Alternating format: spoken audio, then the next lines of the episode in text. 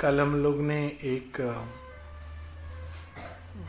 ऐसा सूत्र पकड़ लिया कि वास्तव में उसको छोड़ने का मन नहीं होता है। तो हम लोग प्रयास यही करेंगे क्योंकि वही सूत्र सब सूत्रों की जननी भी है। तो मानव एकता को भी उसी सूत्र से हम लोग ढूंढेंगे, क्योंकि वो सही सूत्र होगा। किसी भी चीज़ को देखने की एक मानवीय दृष्टि होती है। और उसी चीज़ को देखने की डिवाइन विजन या दिव्य दृष्टि होती है। दोनों में बड़ा भेद होता है। इसीलिए मानवीय दृष्टि से एक बार माता जी से ने, किसी ने पूछा दोनों के भेद के बारे में तो माता जी कहती हैं मनुष्य ऐसा समझता है कि भगवान बहुत धीरे धीरे काम कर रहे हैं। और भगवान ऐसा समझता है कि मनुष्य बहुत धीरे धीरे चल रहा है। किंतु ट्रूथ के विजन में अल्टीमेटली सब जैसे चल रहा है, वो उसी प्रकार से ऐसे ही होना है। तो एक और विजन है जिसमें हम देखते हैं कि दोनों का एक अपना अपना स्थान है, जिसके अनुसार चल रहे हैं। और सुबह हम लोग सुन रहे थे इतनी सुंदर सुंदर बातें। सच बात है कि मनुष्य जिस भूमि पर खड़ा है और डिवाइन जिस भूमि पर हमें उठने की उठाने का प्रयास कर रहे हैं, अपेक्षा नहीं, अपेक्षा करने से तो वो पूरी नहीं होगी, प्रयास कर रहे हैं, उसमें इतनी दूरी लगती है, खासकर अगर मानव चेतना की दृष्टि से देखा जाए तो लगता है, ओह, कैसे संभव होगा? और इसीलिए कई बार बहुत सारे मनुष्य इस दूरी को देखकर ऐसा कहकर प्रयास करना बंद कर देते हैं कि ये स्वप्न है, एक सुदूर स्वप्न है। ये तो होगा नहीं। कम से कम हमारे जीवन में तो नहीं संभव होगा। लेकिन हम लोग ये भूल जाते हैं कि दूरी चलने से ही कम होती है। चाहे एक कदम चले आदमी या चार कदम चले।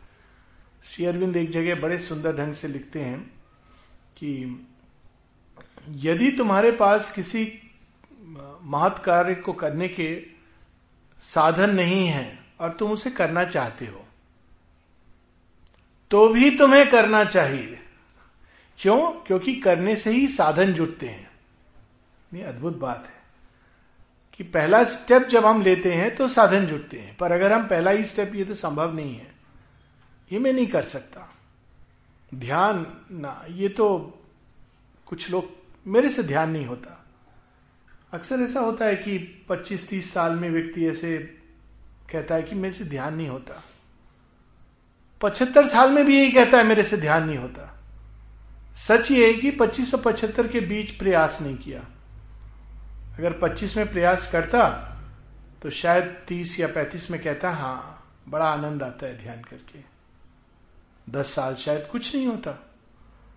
माता जी इसको कहती हैं, अंडे के अंदर एक लंबे समय तक चूजा बड़ा होता रहता है।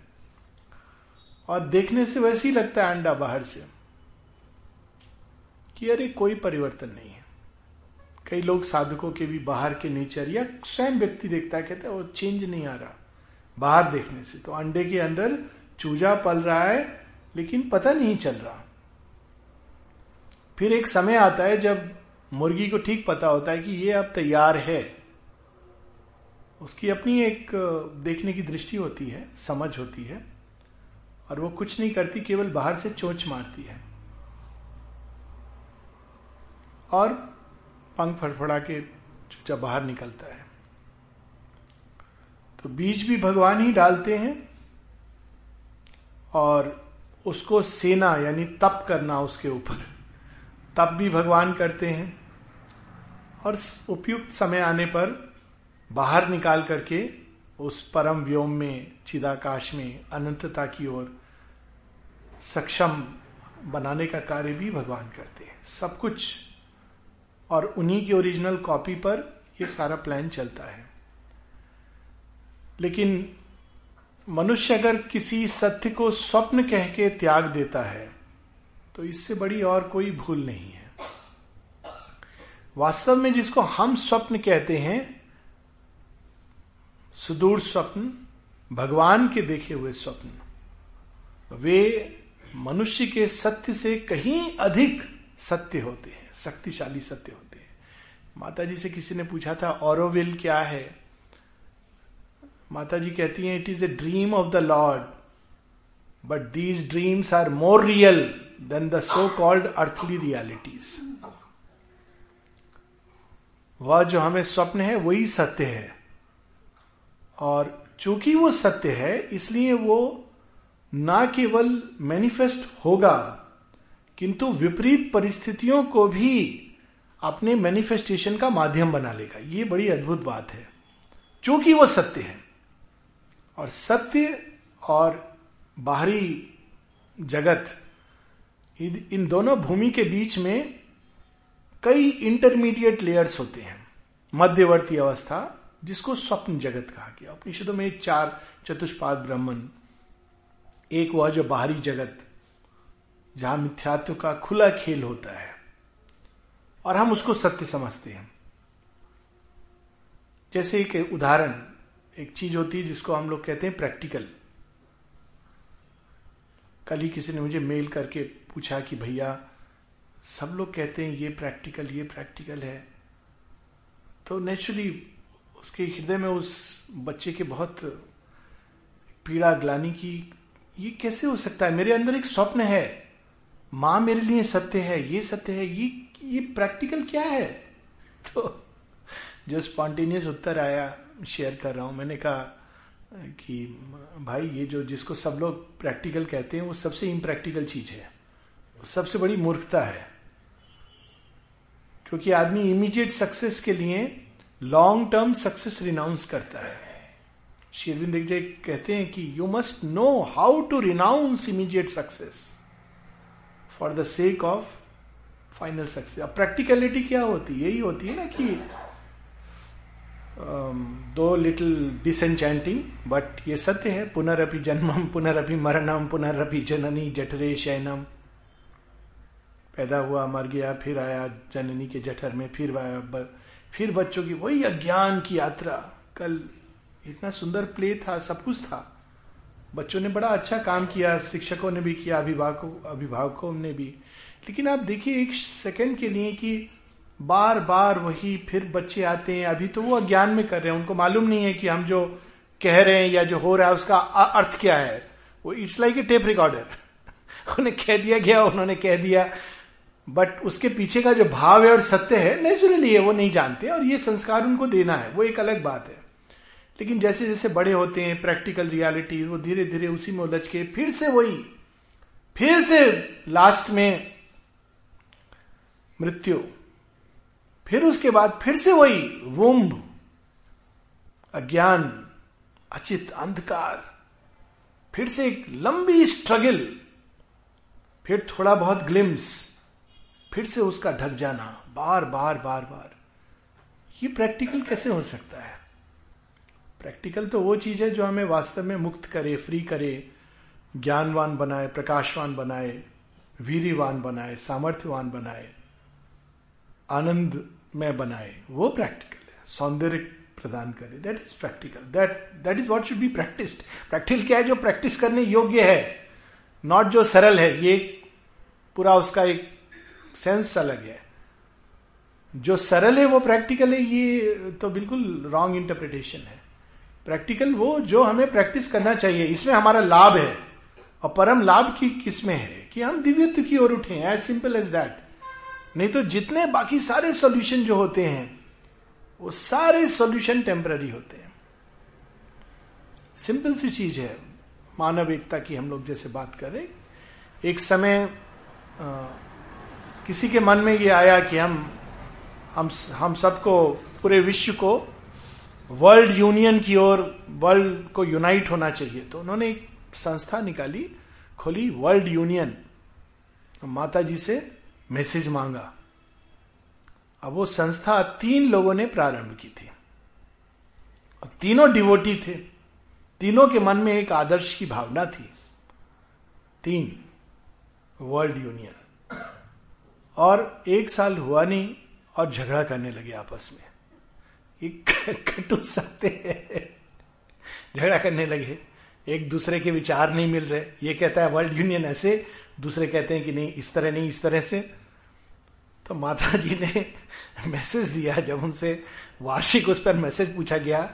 माता जी कहती है first you must unite within yourself before you talk about world union world union बहुत बड़ी बात है। पहले अपने अंदर तो यूनियन पैदा करो।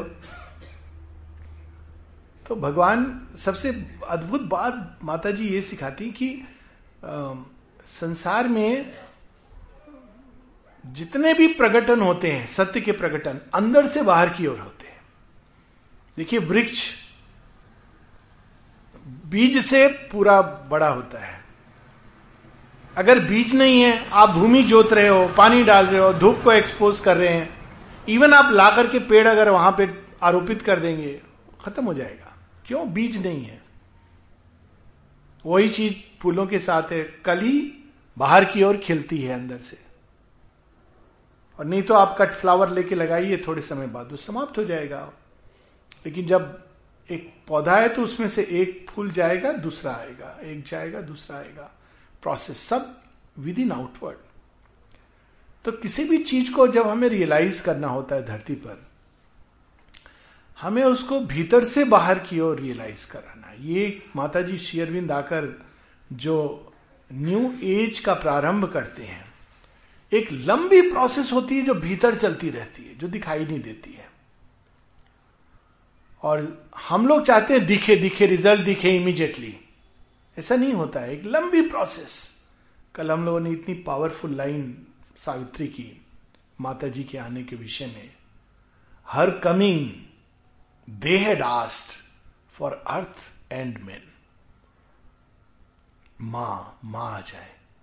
चिरंतन काल से साधनाएँ रही हैं। भगवान की ओर जाने का प्रयास रहा है। माँ ही क्यों? अब देखिए, आप घरों में भी देखिए। माता और पिता का एक बेसिक डिफरेंस होता है। दोनों ही प्यार करते हैं बच्चे को। इसमें कोई दो राय नहीं और दोनों ही समान रूप से प्यार करते हैं। ये नहीं होना चाहिए कि माँ ज़्यादा प्यार करती, पिता ज़्यादा प्यार करता है। नहीं, दोनों ही समान रूप से प्यार करते हैं। लेकिन एक अंतर होता है। पिता साधन सामग्री जुटाता है। माँ उसको संयोजित करती है, क्रियान्वित करती है। रियल लाइफ में होता है। पिता क्या करेगा? पैसे कमा लिए, साधन दे दिया।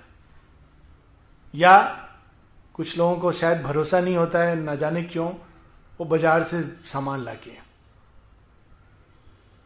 अधिकांश घरों में महिलाएँ स्वयं ही सामग्री भी जुटा लेती हैं। उनके पास क्या दिया गया? एक बेसिक चीज़ दी गई। इससे आप फिर ना केवल सामग्री लाएँगी, उसको कहाँ रखना है? ऑर्गेनाइज करना। जब रतनपुरा जी बता रहे थे स्टोर रूम में थैंक्स गिविंग की बात तो ये बात ध्यान में आ रही थी कि lady of the house also should be thanked कि उसने समाज इतने सुंदर ढंग से सुनोषित करके स्टोर रूम में रखा। क्योंकि वो, पहले वो उसको स्टोर रूम में लाएगी। वो क्या है? अगर हायर ट्रूथ के पॉइंट ऑफ़ व्यू से देखिए रित सत्य तो है। रित नहीं है। कहाँ रखना है? ला करके पटक दिया। देख लेना। अब ये शब्द बोल के वो चला गया। मित्रों के बीच चला गया, कहीं चला गया। अब वो स्त्री क्या करेगी? जो किचन का सामान है किचन में जाएगा, उसमें भी अलग अलग शेल्फ पर जाएगा। जो बाथरूम का सामान है, बाथरूम में जाएगा। Is is it not true होता है ना, ये सब जगह। ये देखिए मातृपक्ष और भगवान के वो पुरुष पक्ष, दोनों का भेद, यही सेम चीज़ होती है। सब जगह वो चला जाएगा सामान। सुनियोजित हो गया। फिर किसको कब यूटिलाइज करना है? अब भोजन बनना है तो भोजन की सामग्री बाहर आएगी। पूरा स्त्री अब उसमें लगी हुई है करने के लिए। पैसे कहाँ रखने हैं? सब कुछ सुनियोजित ढंग से ऑर्गेनाइज करना। यानी कोई भी अगर रचना करनी हो, कोई चीज़ अभिव्यक्त करनी हो, प्रकट करनी हो तो उसमें मातृपक्ष आवश्यक है।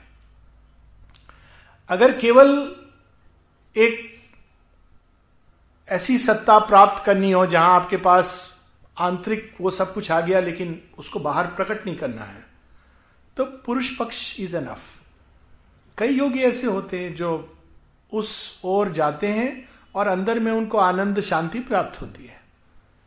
लेकिन उनकी बाहरी चेतना वैसी की वैसी रहती है। कई बार और भी अधिक भयानक हो जाती है। अंदर में प्राप्त करते हैं, ऐसा नहीं है।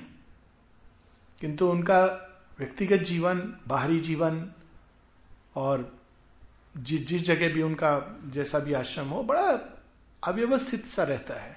कोई सुविधा नहीं होगी किसी प्रकार की, वो उसी को योग साधना। पर उसमें जैसे ही मातृपक्ष का टच आता है तो चीज़ें बदलने लगती हैं। श्री अरविंद एक जगह कहते हैं माता जी के आने के बारे में, बड़े सुंदर सुंदर एफोरिज्म है उनके। एक और तो वो ये कहते हैं कि जब तक माँ नहीं आई थी, तब तक मैं अपनी हेल्प तो कर सकता था सुपरामेंटलाइजेशन में, किंतु औरों की हेल्प नहीं कर सकता था। वो तो अचीव कर सकते थे सुपर माइंड तो योग योगेश्वर है।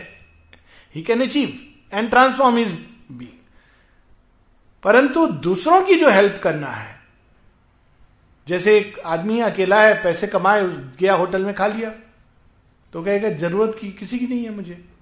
लेकिन जहाँ उसके अकेले से दूसरा व्यक्ति जुड़ा he needs someone to take care वो केयर का जो भाव है, ये सारी चीज़ें। तो कहते but I could not help others दूसरी एक बड़ी अद्भुत बात लिखते हैं, वो एफोरिज्म में है, और वो वास्तव में माँ के आने से ही संबंधित है। माँ से किसी ने पूछा भी था कि इसका क्या अर्थ हुआ तो माँ ने कहा, ये कब लिखी एफोरिज्म ये देखो। एफोरिज्म है कि मैं भगवान को जानता था और ये जानता था कि उनका एक मातृ रूप भी है, एक वुमेन पक्ष भी है। किंतु जब मैं स्वयं when I became a women then I realise what God truly is जानता था मैं भगवान को, लेकिन अपूर्ण जानता था। जब वह पक्ष देखा इसीलिए हम देखते हैं कि शेयरविंद के योग में वो दोनों एक हैं, किंतु न्यू क्रिएशन के लिए ये आवश्यक है कि वह मात्र पक्ष एक बहुत पहले ये घटना हो चुकी है, जो माताजी शेयरविंद का जो मिलन है, ये एक बहुत लंबी स्टोरी का एक अंतिम चरम बिंदु है और एक नई कहानी का एक प्रथम बिंदु है। कौन सी कहानी है वो लंबी कहानी? सृष्टि के प्रारंभ की कहानी। देखिए, वहीं से सारे सत्य निकलते हैं। प्रथम कर्म। लोग कहते हैं ना, कर्म का बंधन होता है। तो इसको मैं थोड़े ट्विस्ट करके लेता हूँ। ये नहीं कि कर्म से बंधन होता है। ये तो ईश उपनिषद में भी लिखा है और न कर्म लिप्यते नरे, न गीता में भी लिखा है कि कर्म को इगोइस्टिक करने से बंधन होता है। और जब हम इस भाव से करते हैं कि वासुदेवम सर्वमिति तो बंधन नहीं होता है। But living that a part प्रथम कर्म किसने किया? भगवान ने किया। और प्रथम कर्म करके भगवान ने एक बड़ा अद्भुत काम किया। सृष्टि से स्वयं को बाँध लिया। बंधन हो गया, कर्म का बंधन। कैसे बांधा? पहला कर्म कौन सा था भगवान का? पहला कर्म, कहते हैं सृष्टि पर, वो तो एक एक मैनिफेस्टेशन की बात हुई। प्रथम कर्म था भगवान का यज्ञ। ये गीता में और इसमें भी कि यज्ञ द्वारा मैंने सृष्टि की रचना की। तो प्रथम कर्म है यज्ञ। देखिए, इतना सुंदर कंसेप्ट है। सत्य है, जो हर चीज़ में लागू होता है। जिसकी बात आप कर रहे थे स्वामी जी बता रहे थे, और हर चीज़ में ये लागू होता है यज्ञ। यज्ञ द्वारा उन्होंने सृष्टि की रचना की। यानी पूरी सृष्टि में हर एक चीज़ जो अलग अलग दिखती है, वो सब उन्हीं के भिन्न भिन्न भिन्न भिन्न पक्ष हैं। उन्होंने स्वयं को बांट दिया। जैसे माँ अपने प्रेम को पति, बच्चे माता पिता सास ससुर सब में बांट देती है। कहाँ से इतना प्रेम आता है, कोई नहीं जानता। और जो मैन ऑफ़ द हाउस है, वो तो बस अपने आप में, अपने ईगो को समझ रहा है कि वही सब कुछ है। ईगो में जी रहा है। मैं नहीं सुनता, मैं को कोई लेना देना नहीं है। और वो बेचारी सबको बैलेंस कर रही है। माँ को भी बैलेंस कर रही है माता पिता को, ससुराल वालों को भी बैलेंस कर रही है, बच्चों को भी बैलेंस कर रही है, पति की इडियोसिनक्रेसिस को भी बैलेंस कर रही है। और साथ में भाई बहन सबको बैलेंस कर रही है। वो एक ही लव से वो सबको बाँध रही है एक सूत्र में। That is yajna the principle of yajna. तो यज्ञ क्या होता है? जब भगवान स्वयं को वो पुरुष सूक्त में वर्णन है कि उनके माथे से ब्राह्मण आए और छाती और भुजाओं से वैश्य आए और उधर और जंघाओं से छाती और भुजाओं से क्षत्रिय आए और उधर और जंघा से वैश्य आए और उनके चरणों से शूद्र आए। सभी तो भगवान के ही हैं। भगवान से निकले हैं। लेकिन शेरविंद कहते हैं much more than the sacrifice of the Purusha it is the holocaust of the divine mother और ये कहानी हमारे पुराणों में आती है। देखिए, सब एकता की कहानी है, लेकिन मूल रूप है ये एकता का। कौन सी कहानी है? सती का आत्मदाह। सती क्या चाहती है? सती चाहती है कि शिव से ये लोअर क्रिएशन जुड़ जाए। यही उनकी कामना है। शिव कहते हैं, तैयार नहीं है, क्योंकि शिव की भूमि वहाँ प्रारंभ होती है, शमशान के परे। Where your ego dies there the land of Shiva start और नीचे ईगो की कहानी है जिसमें प्रजापति ने रूल, रेगुलेशंस, नियम, कानून सारे बनाए हुए हैं। सामाजिक कानून है, सामाजिक नियम है, उसके अनुसार हर व्यक्ति को चलना है। और शिव तो फ्री है वास्ट है इन्फिनिट है। किसी नियम को नहीं मानते। भूत पिशाच के साथ बैठ जाते हैं, खाना खा लेते हैं मृगछाला पहन के चले जाते हैं, सांप को गले में लपेट लेते हैं कि तू भी मेरा दोस्त है। अब बताइए कोई कोई कानून, कोई नियम नहीं। साधना कोई बात नहीं, तुम साधना की ज़रूरत नहीं है, मैं हूँ वहाँ पे। अब Sati has to do this difficult task as the divine mother to link all the नियम कानून of Prajapati and the lower creation with that which is free and infinite Shiva कहते हैं, अभी ये तैयार नहीं है। They will not listen to you पर वो प्रयास करती हैं। प्रयास करती हैं और देखती हैं कि क्रिएशन तैयार नहीं। तो वो एक स्ट्रेटजी यूज़ करती हैं। इट इज़ वेरी ब्यूटिफुल ये स्टोरी में आई विश ये सब चीज़ें साथ में होती। स्टोरी के रूप में बड़ी पावरफुल स्टोरी है और शेयरविंद इसका बंदे मातरम में ज़िक्र भी करती हैं स्टोरी का। वो क्या करती हैं? अपने को आत्मदाह कर देती हैं। उसके बाद की स्टोरी हम सब जानते हैं, प्रजापति, उनकी डेथ ये वो। बट आत्मदाह से दो चीज़ें होती हैं। तीन चीज़ें होती हैं। पहली चीज़ ओल्ड क्रिएशन फिनिश हो जाता है, क्योंकि उसके रिएक्शन से जो शिव के अंदर से वीरभद्र और रुद्र इत्यादि निकलते हैं तो ओल्ड क्रिएशन, उसके नियम कानून सब नष्ट हो जाते हैं। Prajapati goes somewhere and becomes a goat वो एक अलग स्टोरी है इवन डिवाइन सर्जन गड़बड़ कर देते हैं, बकरी का सर उल्टा लग जाता है, सीधा चलता है तो उल्टा चल रहा है, उल्टा चल रहा है तो सीधा चल रहा है। यानी केओस इन क्रिएशन दूसरी चीज़ उनके आत्मदाह से यह होती है कि शिव उनके शरीर को लेकर के जो दसों दिशाओं में जा रहे हैं, विलाप करते हुए सॉरो ऑफ़ गॉड ये somebody should write on this Shri Aurobindo ने एक पोयम लिखी है death of a God what it means भगवान का विलाप? हम लोग तो सुनते हैं ये सब डिटैच होते हैं, भगवान कोई लेना देना नहीं है। भगवान का विलाप? तो वो लेकर के घूम रहे हैं और विष्णु भगवान बहुत ही वंडरफुल एक चीज़ करते हैं। शास्त्रों में तो लिखते हैं कि शिव को विलाप से मुक्त करने के लिए। परंतु उसके साथ एक और चीज़ जुड़ी है। एक और ये सच है कि शिव अपने कंधों पर ओल्ड क्रिएशन का बोझ लेके ढूंढ रहे हैं। वो क्रिएशन जो डेड हो गया है। तो विष्णु कट करके पीसेस में कहा गिरते हैं सती के सारे अलग अलग भाग? If you see carefully Bharat भूखंड का नक्शा दिखाई देगा आपको। चारों तरफ़ 54 पार्ट्स 50 54 राइट 51 चारों तरफ़ नॉर्थ ईस्ट में नॉर्थ में वेस्टर्न प्लेटो में साउथ की तरफ़ ये भाग गिरते हैं अलग अलग इसकी इसका शेयरिन सावित्री में बड़े सुंदर ढंग से, ये कहानी नहीं बताते हैं बट जो मुझे we must recreate the divine document ये डिवाइन डॉक्यूमेंट है। अब ये भाग क्या हुए? ये बीज हो गए। ओल्ड क्रिएशन का एक ट्रुथ था, और वो ट्रुथ सती ने धारण किया था। और उस ट्रुथ को धारण करने के कारण वो निकल करके प्रजापति की किंगडम से शिवत्व की ओर आती है। तो वो ट्रूथ जगह जगह स्कैटर्ड हो गया, अनेकत्व में चला गया। और तीसरा इसका परिणाम होता है कि वही सती अब न्यू क्रिएशन के रूप में जन्म लेती है, पार्वती के रूप में। तो ये जो स्टोरी है, बहुत पहले ओल्ड क्रिएशन जब निकला, प्रथम स्पंदन यज्ञ रूप में सृष्टि प्रकट हुई तो उसमें क्या हुआ? माता जी बताती हैं स्टोरी को बड़े सुंदर ढंग से, ऋग्वेदों में भी ये स्टोरी है ब्रह्मजिया के रूप से, रूप में। पहला भाग है वो स्टोरी का इंटरवैल तक की स्टोरी और स्टोरी है कि ब्रह्म एक बार देखते हैं कि मेरी शक्ति छीन होती जा रही है, मध्यम होते जा रहे हैं, उनकी एनर्जी धीरे धीरे तो सब लोग ये क्या हो रहा है, क्या हो रहा है? तो कहते हैं, शक्ति निकल करके चली गई है।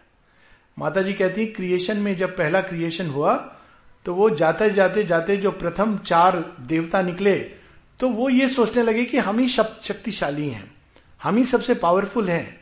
और इस भाव के आते ही वो अज्ञान अचित अंधकार में गिर पड़े और अपने बिल्कुल अपोजिट रूप में चले गए। सत्य असत्य बन गया और प्रकाश अंधकार बन गया, जीवन मृत्यु बन गया, चेतना अचित बन गई। तो ये चले गए उसमें। आनंद सफरिंग बन गया, पीड़ा कष्ट बन गया। और तब एक इमरजेंसी कॉन्फ्रेंस हुई कि क्या किया जाए? ये तो केओस हो गया। क्रिएशन तो ऐसा नहीं होना चाहिए था। ये ओल्ड क्रिएशन की स्टोरी है। प्रकृति की, प्रकृति एकदम जड़ हो गई, जड़वत हो गई। लेकिन चूँकि उसके अंदर स्पंदन है वो, ओंकार का तो वो काम कर रही है प्रज्ञा प्रज्ञा के रूप में। आप देखिए, सूक्ष्म से सूक्ष्म अणु के अंदर भी ऐसा लगता है कि प्रज्ञा है। किंतु वो संज्ञाहीन है, अपने ही अंदर छिपी प्रज्ञा के प्रति। दैट इज़ द केओस कि जड़ तत्व के अंदर प्रज्ञा छिपी है पता चलता है इनडायरेक्टली इन्फर करके, लेकिन बाहर से वो संज्ञाहीन है। मैकेनिकली एक क्लॉक की तरह वो अनवाइंड करती जा रही है, कार्य करती जा रही है, फिर भी परफेक्शन है कि इतने एस्ट्रॉइड घूमते हुए धरती पर टच कब करेगा जब डायनासोर को समाप्त होना है। ये is amazing perfection in that लेकिन वो perfection is not conscious of itself अचित अंधकार में, जैसे कोई अंधकार में मूर्ति गढ़ा हो और कभी कभी मूर्तिकार को भी ना मालूम हो। एक अंतर्भाष से गढ़ तो रहा है मूर्ति, लेकिन जब प्रकाश आएगा तो देखेगा कि क्या मूर्ति गढ़ी है। जैसे माइकल एंजलो करता था रोज रात को, पत्थरों पे कुछ कुछ करता था, खन खन खन खन। और सारे गाँव वाले दुखी कि रोज रात को ही इसको मिला है, ये करने के लिए। थोड़े दिनों बाद उनको आदत हो गई। तो वो जब खन खन करे तो उनको म्यूज़िक लगे और सो जाए। एक दिन नहीं हो रही आवाज़ तो सब बड़े परेशान, क्या हुआ? वो पागल सिरफिरा मर गया क्या? पूरी रात की हमारी नींद छीन ली। उनको आदत हो गई थी खनखन तो नींद आती थी। देखिए आदत भी क्या चीज़ होती है, चीज़ की डाल लो। तो सुबह सुबह उठ के सब कौतूहल, उत्सुकता से, क्या हुआ क्या इस आदमी को? ये पागल रात को पत्थरों पे ठोकता रहता था कुछ। देखते हैं, सूर्य की किरणें पड़ती है, बड़ी सुंदर देव मूर्ति वहाँ प्रकट है। काम कंप्लीट हो गया था उसका। अरे, तुम्हें कैसे मालूम हुआ? इस पत्थर के अंदर यह छिपा था। तो माइकल एंजलो कहते, मैंने देखा था। एक लंबे समय तक प्रकृति अंधकार में कुछ कार्य करती है। बाहर कुछ नहीं पता क्या कर रहा है। जब आप सोचिए, पहले अणु की रचना हुई, या एमीबा आया, बैक्टीरिया आया, वायरस आया, उसके भी पहले प्रोकेरियोटिक ऑर्गेनिज्म। बायोलॉजी के वो किसी ने कल्पना की होगी अगर कोई दृष्टा होता कि एक दिन उसमें से मनुष्य निकलेगा, जो उसी सेल को समझने की चेष्टा करेगा? सेल इतनी अनकॉन्शियस काम करती है। सारी स्ट्रगल फॉर सर्वाइवल से लड़ती हुई, जूझती हुई, वो एक सेल मनुष्य बनकर विकसित हो जाएगी। ये पुरानी प्रकृति का काम था, लेकिन अद्भुत काम है। लेकिन फिर भी उसमें एक कमी है। प्रजापति के राज्य में सब व्यवस्थित है। लेकिन एक कमी है। शिव की कमी है इन्फिनिट की कमी है लिमिटलेस की कमी है। सब अपनी अपनी जगह पर है। परफेक्ट राज्य में भी यही होता है। सबकी अपनी अपनी जगह है। लेकिन वननेस इंफिनिटी इसकी कमी है। तो ये लंबी यात्रा अब तक प्रकृति ने कई बार की है। प्रस्तुत की है और बार बार वो बना करके भगवान को देती रही है। और भगवान कहते हैं, नहीं, ये अभी भी परफेक्ट नहीं है। ओरिजिनल प्लान के करीब है अप्रोक्सीमेशन है, लेकिन ये फाइनल ट्रूथ नहीं है। तो क्या होता है? प्रलय। प्रकृति उसको डिसॉल्व कर देती है। फिर से प्रयास करती है। खेल केवल उन दोनों का है। All here that seems to be its lonely self are figures of the soul transcendent one He is the vision and He is the seer. He is Himself the actor and the act. In knowledge, the two who are one are the might and right in things. In knowledge and ignorance, they have spoken and met. Our pleasure and pain are their wrestle and embrace. सारा खेल उन्हीं दोनों का है। जब हम प्रकृति से आइडेंटिफाइड होते हैं तो उस खेल की चक्रव्यूह में घूमते रहते हैं। हमें खुद नहीं मालूम कि क्या हो रहा है। इवन हम जब अचेत होते हैं, वो हमको वहीं ले जा रही है, क्योंकि उसके अंदर यही प्रोग्रामिंग है। Even when we fail to look into our souls Savitri में कितनी होप से भरी हुई लाइन है। Still we have parts that grow towards the light साधना, भगवान इसे कुछ मालूम नहीं। अज्ञान में व्यक्ति जी रहा है, मिट्टी में लौट रहा है, फिर भी उसके अंदर कोई चीज़ है जो ग्रो कर रही है। प्रकृति उसी दिशा में ले जाती है, लेकिन लंबे टॉर्चुअस रास्ते से, क्योंकि उसके सामने पूरी अनंतता पड़ी है। इस प्रकार कई प्रलय, कई बार मनुष्यता विकसित हुई, ऐसे से साम्राज्य हुए। Atlantis Lanka Dwarka Sumeru, Mayan civilisation, बड़ी स्टोरीज हैं, सब जगह। फराउज डेवलप्ड थे और एक व्यवस्था भी बड़ी अच्छी थी। लोग कहा जाता है कि बड़े आपस में सामंजस्य के साथ रहते थे। ऐसे भी समय रहे जब मनुष्य और देवताओं के बीच बड़ा सीधा संपर्क होता था। फिर क्या हो गया? कोई कमी थी। और वो डिसॉल्व हो जाता है। कोई चीज़ अपूर्ण थी, कोई चीज़ रह गई थी। वो यहाँ, वो सत्य जो है शांति मंत्र का, वो एक अलग चीज़ है कि सब चीज़ के अंदर पूर्णता विद्यमान है और हर चीज़ पूर्णता को प्राप्त कर सकती है। लेकिन उस क्रिएशन में कोई चीज़ रह जाती है। और इस, यही चीज़ हम बड़ी इंटरेस्टिंग देखते हैं, श्री अरविंद माता जी जब मिलते हैं तो इस मिलन के बाद जो नया एक्ट शुरू होता है, उसमें दो सीन है। दो मुख्य सीन है, या दो मुख्य एक्ट हैं, ये कहें हम लोग। नया ड्रामा जो शुरू होता है, उसके दो मुख्य एक्ट हैं सीन कही हैं पहला जो एक्ट है, वो 1914 और 1926 के बीच का है। वे जाते हैं, माँ आती हैं, कुछ कई चीज़ें शुरू करती हैं, लेकिन सृष्टि में उथल पुथल मच जाती है। तो फिर से वो जो ओरिजिनल स्टोरी है, ब्रह्मजिया की रिपीट होती है। वही स्टोरी जो राम और सीता के बीच में होती है कि चूँकि धरती तैयार नहीं है राम राज्य के लिए, सीता को भूमिगत होना पड़ता है। तो माँ को जाना पड़ता है।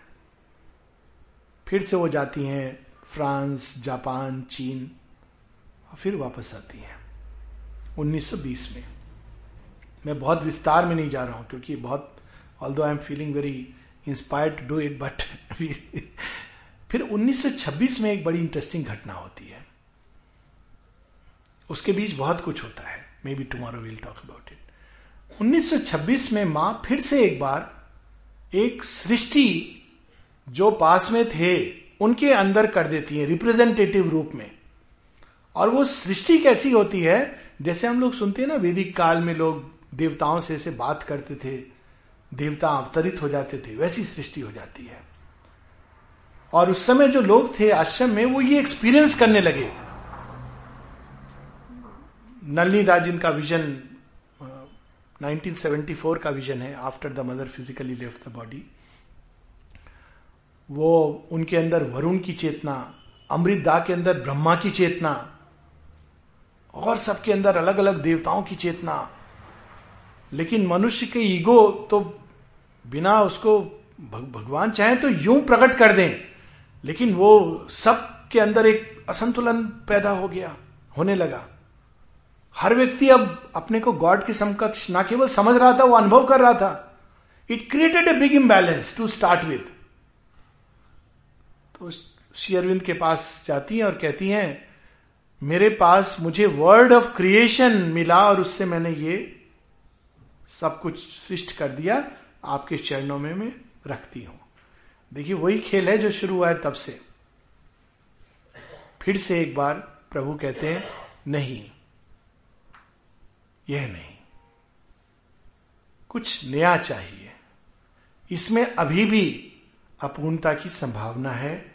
इसलिए इसके आधार पर हम बहुत बड़ा रिलीजन बना सकते हैं। सारे लोग धरती के प्रणाम करेंगे। इतना बड़ा ये धर्म बन जाएगा। लेकिन इसके अंदर एक, एक छोटी सी त्रुटि फिर भी रह जाएगी और वो त्रुटि बाद में अन्य सिविलाइजेशन की तरह आगामी काल में हज़ार वर्ष तीन हज़ार दस हज़ार वर्ष बाद फिर से ये कोलेप्स करेगा प्रलय आएगी। तो माँ कहती है with my inner consciousness I understood within two hours I dissolve that creation प्रलय। Without knowing or saying anything ये आंतरिक लेवल पर सूक्ष्म जगत में उन्होंने उसको डिजॉल्व कर दिया। प्रलय हुई ना? वो भी ओल्ड क्रिएशन की अल्टीमेट पॉसिबिलिटी थी, जहाँ मनुष्य अपने अंदर देवताओं से संपर्क करे, देवताओं के साथ जिए, उनके समान हो जाए, उन्हीं की शक्तियाँ, उन्हीं की ज्ञान से वो संसार में डील करे। We cannot imagine what it means किंतु वह भी नहीं। Nothing short of perfect perfection ये ओवर माइंड परफेक्शन यानी निम्न प्रकृति ने अब तक जो प्रयास किए अप्रोक्सीमेशन किए, लेकिन उसी के दायरे में माँ ने उसको शीर्ष पर ले जाके within six years twenty to twenty six प्रस्तुत कर दिया। शेरविन कहते नहीं not this perfect perfection nothing short of supermind और तब माँ उसको डिजोल्व करती हैं और तब ये नया एक्ट शुरू होता है ट्वेंटी सिक्स से, ठीक है?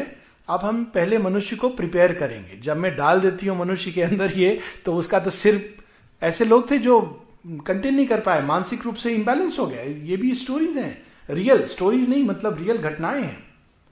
कई बार हम लोग कहते हैं, भगवान क्यों इतना लंबा, कल भी ये प्रश्न था, इतना लंबा, चौड़ा रास्ता कितना अच्छा आसान होता है कि हम लोग चल फिर रहे थे, घूम रहे अचानक किसी के अंदर ब्रह्म चेतना प्रकट हो गई, किसी को भगवान के दर्शन हो गए। तो क्या होता उससे कि ऐसे ही हम लोग भ्रम में जीते हैं, फिर ब्रह्म चेतना के घातक स्पर्श से दौरे ब्रह्म में जीने लगते। बड़ा भयानक होता। जो भय मुक्त करता है, उपनिषदों में कहा है ना, जो भय मुक्त करता है, उसका दर्शन बड़ा भयानक होता है। उसको देखना, उसको स्पर्श को सह पाना तो तब माने कहा okay we will start from the opposite end opposite end क्या है? ग्राउंड लेवल पे जाके पहले नींव तैयार करें।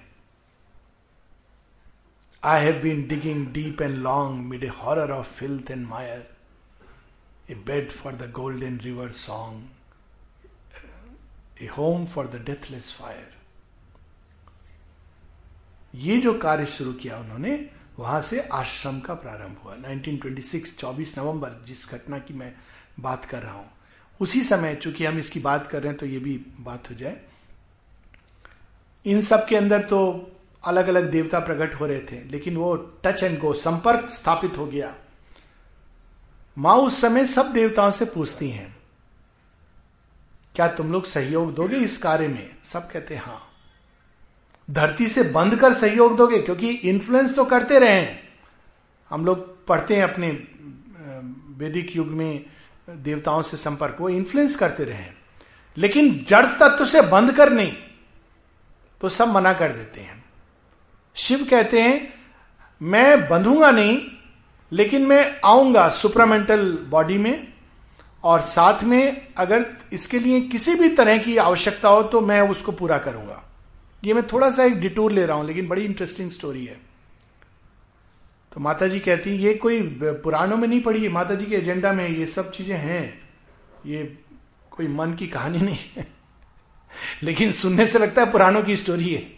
माता जी शिव का वर्णन करती हैं उनकी हाइट उनका देह का वर्ण golden red colour just as he is तो फिर वो शिव कहते हैं कि आ, लेकिन मैं इसमें सहयोग दूँगा। क्या सहयोग चाहिए? माँ कहती है, बाकी सब स्तर पे तो ईगो समाप्त हो गई है। देह में, अन्न में कोश में ईगो के अंश बचे हैं। उसको नष्ट करना है। तो शिव तो इसमें एक्सपर्ट है।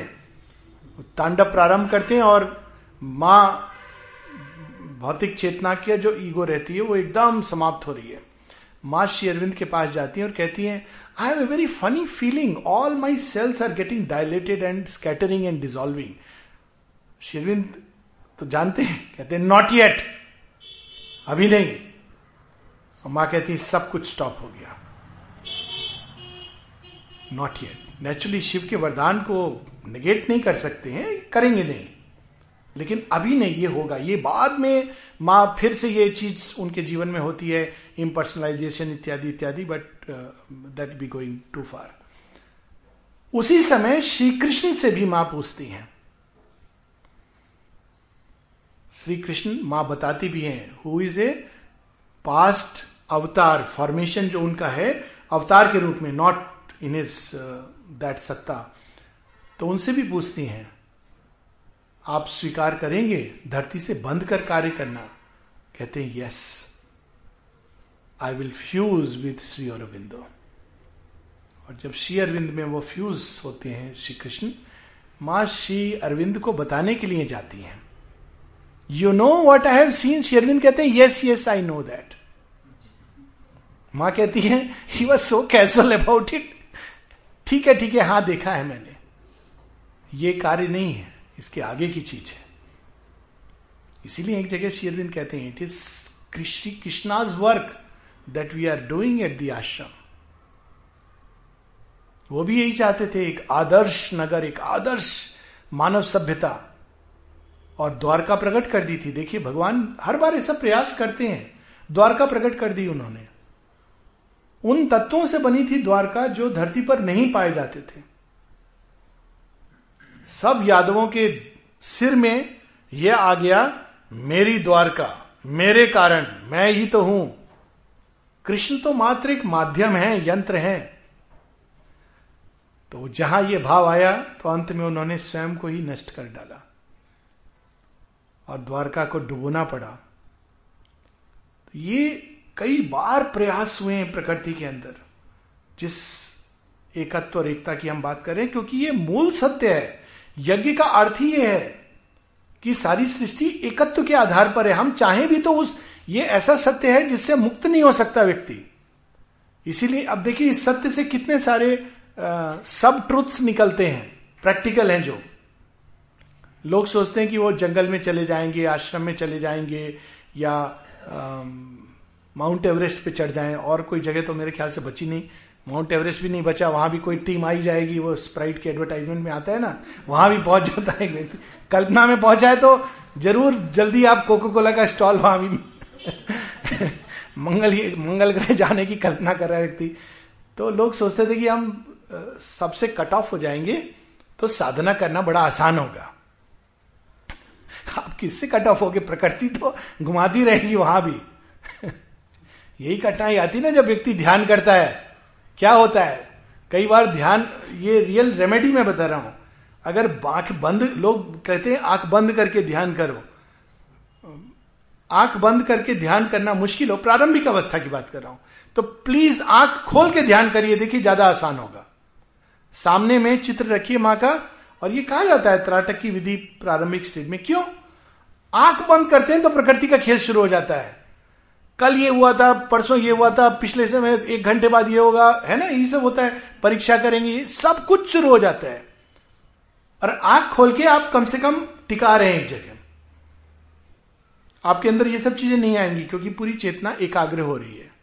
Very simple remedy start I am not saying बाद में actually at this point it doesn't matter whether your eyes are open or not क्योंकि वो एक अवस्था में प्रवेश करना है। लेकिन टू स्टार्ट विथ ऐसा क्यों है? क्यों? ये इसका जो ओरिजिनल मूल सूत्र है, वो वही एकत्व है। देखिए, उसी ट्रुथ का एक दूसरा पार्ट है कि हम चाह के केवल अपने को फिजिकली कट करके कट नहीं कर सकते चीज़ों से। ये बहुत बड़ी भ्रांति है लोगों की कि हम फिजिकली कट कर लेंगे तो हम कट कर देते हैं। नहीं, क्योंकि हमारे अंदर वो तत्व हैं। जिसको हम बाहर सोच रहे हैं कि वो बाहर बुरा है, वो कबीरदास जी ने कहा है ना कि बुरा जो देखन मैं चला, मुझसे बुरा ना कोई। क्योंकि ये ये वही ट्रुथ है। आप देख रहे हैं दूसरे के अंदर बुराई, उसका कोई ना कोई अंश आपके अंदर है। यूनिवर्स ये फ़र्स्ट एक्सपीरियंस होता है योगिन का। जब वो स्वयं को सेपरेट करता है नेचर से तो देखता है कि सारी पॉसिबिलिटीज मेरे अंदर है। जिसको मैं कह रहा हूँ बहुत अच्छी वो भी है, लेकिन जिसको मैं कह रहा हूँ बुरी से बुरी नरक की वो भी मेरे अंदर मौजूद है। And use to work upon it that is the first step of yoga कि ये इंडिविजुअल नेचर मात्र एक एक अरेंजमेंट है और कुछ नहीं है। लेकिन यूनिवर्सल नेचर हमारे अंदर एंटर करता है, बाहर जाता है एंटर करता है, बाहर जाता है सर्कुलेट करता रहता है। वो कनेक्टेड है। इंटरकनेक्टेडनेस संसार का, ये एकत्व का एक फ़र्स्ट थिंग और जब कोई भी व्यक्ति इस परस्परता को भूलता है यूनिटी तो बहुत बात की बात है ह्यूमन यूनिटी मात्र इस परस्परता को भूल जाता है तो देखिए कठिनाई शुरू हो जाती है। यही तो ईगो का एक बहुत बड़ा नहीं, मुझे किसी की ज़रूरत नहीं है। तो फिर आप भोजन मत करिए, क्योंकि भोजन एक छोटी सी चीज़ है। ग्रेन आप आप चावल का दाना जो ले रहे हैं, जो श्री कृष्ण ने, देखिए कितनी सुंदर बात कही कि इसके अंदर ब्रह्म समाया हुआ ये ट्रुथ है एक। वही एकत्व का ही ट्रुथ है। चावल के दाने में क्या क्या है? एक विश्लेषण छोटा सा केवल कैलोरी प्रोटीन नहीं है, वो तो एक भेद दृष्टि है। एकत्व की दृष्टि क्या है? चावल के दाने में किसान की मेहनत है, सूर्य का प्रताप है, वर्षा की रिमझिम फुहार है, धरती माँ का तत्व उसके अंदर गए हैं, वायु की शक्ति भी उसमें सम्मिलित है, और किसान ने जो हल चलाया, बैल, गाय, ये सब आए हैं, और फिर वो आया लद करके दुकान में, दुकानदार भी उसमें मौजूद है, किसी ने पकाया है, वो भी उसमें, उसने अपना डाला है तो जब आप अन्न के दाने को एक ग्रहण कर रहे हैं तो इन सबको आप साथ में, वो जो ग्रेटिट्यूड की बात, ये सब मिले हुए हैं। हम ये नहीं कह सकते हम लोगों से कट गए हैं और हम, लेकिन भोजन तो मुझे चाहिए। Everything is contained in everything और अगर हम इसके पीछे चले जाएँ एक कदम बस तो इस अन्न के दाने में वास्तव में भगवान विद्यमान है, क्योंकि सूर्य, धरती, जल, वायु, ये सब उनके अंदर से निकले पंच महाभूत तो अल्टीमेटली प्रत्येक दाने में हम इसी तो इसीलिए वो रिवर्स प्रोसेस से हम जोड़ते हैं कि we offer it to the divine जो बात कर रहे थे जल की। तो जल ही नहीं, सब चीज़ उन्हीं से निकली है तो उन्हीं को ऑफ़र ऑफ़र क्या हुआ? रिकनेक्टिंग फ्रॉम अवर एंड उधर से तो हमेशा कनेक्टेड है। वो तो सत्य की भूमि है, वहाँ एकत्व है। परंतु हमारी भेद दृष्टि, मैंने कमाया है, मेरा खाना है, मैं खाऊँगा। हुई मूर्खता की दृष्टि। तो इवन जो योगी अपने को कट ऑफ़ करके चला जाता है, यही स्टोरी है ना सिखी ध्वज और चुड़ाला की। ये भी एकत्व की स्टोरी है। सिमिलर टच है इन स्टोरीज में। चुड़ाला बहुत ही अद्भुत राजकुमारी थी, बहुत सुंदर बाहर भी और बहुत सुंदर अंदर भी। और सिखी ध्वज मात्र उनके बाहरी सौंदर्य से प्रभावित होकर राजकुमार उनसे विवाह करते हैं। चुड़ाला ऑलरेडी काफ़ी डेवलप्ड है उनको कोई अंतर नहीं पड़ता कि इसके मन में क्या भावना है क्या नहीं है। She is flowing with the current विवाह हो जाता है और सिखी ध्वज केवल आसक्त है उनमें। किंगडम को नेग्लेक्ट कर रहे हैं। राज्य ठीक से नहीं देख पा रहे। उसके सौंदर्य से मोहित होकर आसक्त है। तो चुड़ाला एक दो बार उनको समझाती है कि ये ये देखिए विवाह ये नहीं होता ये अलग चीज़ है। प्रे, इसको प्रेम नहीं कहते हैं। प्रेम वो नहीं जो तुमको सबसे कट ऑफ़ कर दे। प्रेम तो फ्री करता है, विशालता की ओर ले जाता है। तो वो नहीं समझते तो चुड़ाला कहती है, इसको ऐसे नहीं समझेगा, दूसरे ढंग से। तो धीरे धीरे वो डिसइंटरेस्ट होती हैं तो सिखी ध्वज नेचुरली थोड़े समय बाद वो इंटरेस्ट लूज करने लगते हैं। तो वो सोचते हैं, मुझे वैराग्य हो गया। तो वैराग्य सोच के वो कहते हैं, अब मैं जा रहा हूँ जंगल। पहले भी नेग्लेक्ट किया अपने राज्य को। अब कहते हैं, मैं जंगल जा रहा हूँ। तो जंगल चले गए। अब आप अपने जो लॉजिकल स्टेप्स हैं इवोल्यूशन के, उसको आप कट नहीं कर सकते हैं। तो वो चले जाते हैं जंगल, ये सोच के कि अब मैं मोक्ष प्राप्त करूँगा, वैराग्य हो गया। तो चुड़ाला जानती है कि पहले भी मूर्खता की, अभी फिर मूर्खता कर रहा है, कोई बात नहीं, इसका भी टाइम आने दो। बहुत प्यार, प्रयास करते हैं, बारह साल, अट्ठारह साल तप करके कुछ नहीं मिलता। तब चुड़ाला को कि अब इसका समय आ गया, पक गया है ये राइप हो गया है। पहुँचती वहाँ पे, कहती तुम क्या प्रयास कर रहे हो? तप कर रहा हूँ। अच्छा? किस लिए? मोक्ष के लिए। ओ अच्छा। तो मोक्ष से क्या होगा? मैं इन सब चीज़ों से मुक्त हो जाऊँगा। अच्छा? तो उसकी प्राप्ति के लिए तुमने किया क्या है अब तक? मैंने अपना राज्य छोड़ दिया। ओ, तुम्हारा राज्य था क्या? तो पहली बार उसको आता है कि, अरे हाँ ये तो राज्य मेरा था ही नहीं। तो मैंने छोड़ा किस चीज़ को है? तो बहुत शौक अब तक तो बड़ा अहंकार था कि मैंने राज्य छोड़ा राज्य छोड़ा। पहली बार उस अहंकार के बबल में पंक्चर हुआ कि मैंने तो कुछ भी त्याग नहीं किया। अच्छा तो फिर क्या तुमने त्याग किया? तो अच्छा मैं एक जगह नहीं रहता हूँ, भ्रमण करता रहता हूँ। तो ओहो, जगह तुम्हारी होती है, ये मुझे नहीं पता था। अब समझ नहीं आ रहा कि क्या करें। कह, देखो, मैं केवल एक वस्त्र पहने इस कमंडल में। ओहो तो ये तुमने अपने लिए रखा है। बाकी सब कुछ छोड़ दिया। तो वो समझ रहा है कि लॉजिक में ये गड़बड़ है। तो कहता है, मैं क्या त्याग करूँ जिससे मुझे मोक्ष प्राप्त हो? कहते, त्याग वो करो जो तुम्हारा है। तो तुम्हारा क्या है? तुम स्वयं हो। तो स्वयं का त्याग करो। तो वो समझ नहीं आता है कि मैं क्या करूँ। तो कहता अच्छा ठीक है, मैं अगर प्राण दे दूँगा तो मुझे मोक्ष मिल जाएगा। तो खड़ा हो जाता है एज पर। और कहता है, ठीक है, मैं अपने प्राण ही त्याग देता हूँ। तो चुटाला कहती, मूर्ख तो ये सब करने के लिए तैयार है, इतना कष्ट सह रहा है। तो अपनी इस मिथ्या आत्मबोध को क्यों नहीं छोड़ देता है? इतनी सिंपल सी बात है। तब वो, क्योंकि मोमेंट राइट था, इस चीज़ को अगर किसी और को कहा जाए तो वो तैयार नहीं है, गलत ढंग से लेगा। फट से उनको एक सेल्फ रियलाइजेशन हो जाता है। और चुड़ाला उनको लेकर कहती ये राज्य तुम्हारा नहीं है। भगवान का ये मानकर तू उसको चला। देखिए, ये एकत्व का कितना सुंदर सूत्र है। वही स्टोरी जो यज्ञवल कहते हैं। यज्ञ से ही निकलती हैं सारी बातें।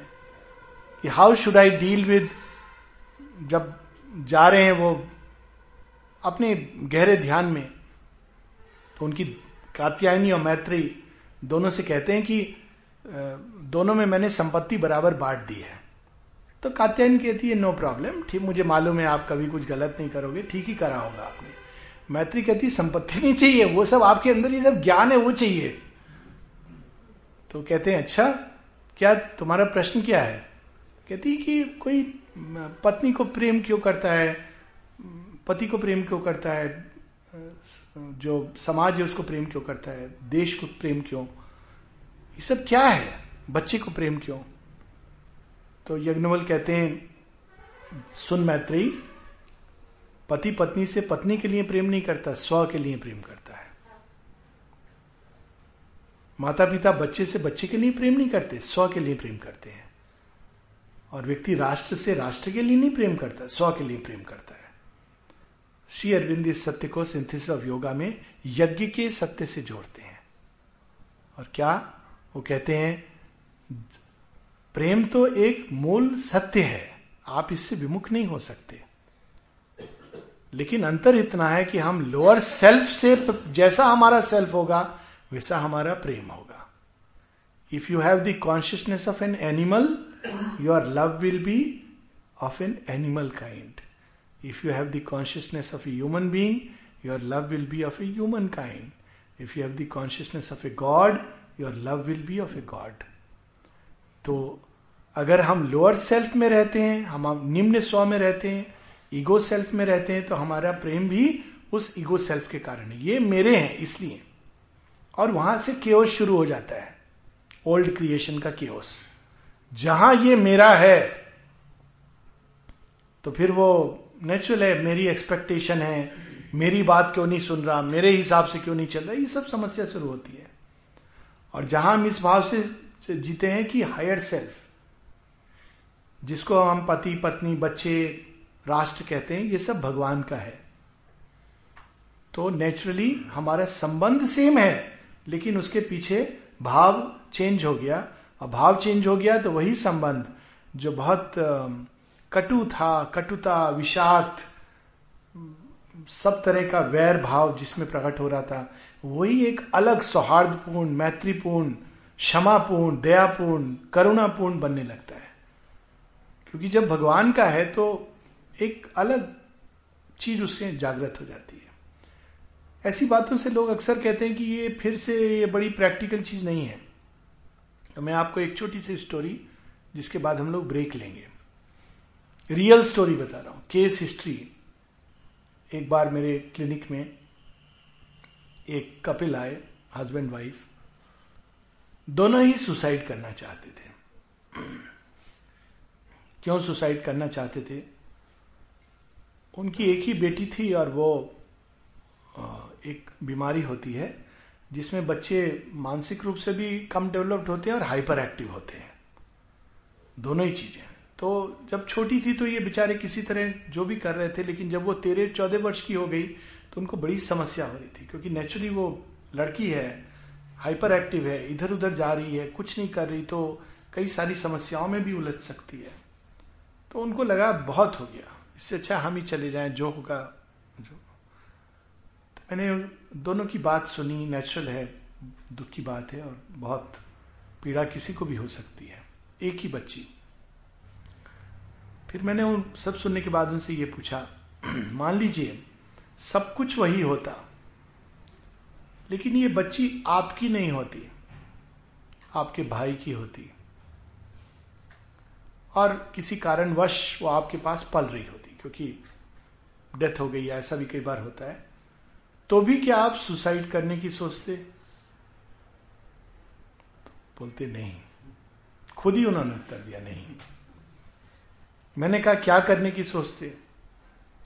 बोलते, हम अपना भरपूर प्रयास करते क्यों? क्योंकि ये जो भाव है कि मेरी है, इससे बहुत सारी चीज़ें जुड़ी हुई हैं। भाई की है हमें अपनी ओर से सब कुछ करना है जो हम कर सकते हैं। लेकिन उसके परिणामों से हम उतने ज़्यादा व्यथित नहीं होते, उतने नहीं उलझते। करते वही हैं, शायद ज़्यादा करेंगे। देखिए, छोटी सी चीज़, एक सोच, ये कोई, वो कोई साधना नहीं कर रहे थे, योग नहीं कर रहे थे। नॉर्मल, हम लोग जैसे व्यक्ति। और फट से उनके अंदर ये चेंज आया। डिप्रेशन चला गया। फिर उन्होंने, क्योंकि डिप्रेशन कारण बहुत सारी चीज़ें आप नहीं कर पाते और सोच नहीं पाते तो उन्होंने प्रयास किया। अब दूसरे सिरे से, समस्या कई बार इसलिए भी उलझ जाती है क्योंकि हम एक ही एक ही द्वार को खोलने का प्रयास कर रहे हैं, जबकि दूसरा द्वार खोलना है। बहुत बार समस्याएँ इसलिए उलझ जाती हैं, क्योंकि हम जिसको कहते हैं ना लीनियर थिंकिंग ऑल्टरनेट सॉल्यूशंस नहीं सोचते। आप देखें कई बार समस्या और हम उस पर एक ही तरह से प्रयास करते जा रहे हैं और बार बार फेल हो रहे हैं। शायद हमें कोई और द्वार, कोई और तरीके से देखने की आवश्यकता है। इसी को बोलते हैं आज की भाषा में लीनियर थिंकिंग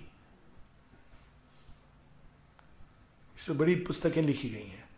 तो लीनियर थिंकिंग क्या होती है? जैसे आज अभी हम देख रहे हैं हमारे प्राइम मिनिस्टर जी की, बड़ी इंटरेस्टिंग लीनियर थिंकिंग है उनकी। वो समस्या को समाधान बना देते हैं। If you look closely it's not because I have no trust me कोई पॉलिटिकल एफिलिएशन मेरा नहीं है। वो किसी भी पार्टी से होते तो आई would definitely say that he is acting like a real instrument समस्या ही समाधान बन जाता है लीनियर थिंकिंग से। North east is a big problem Kashmir is a big problem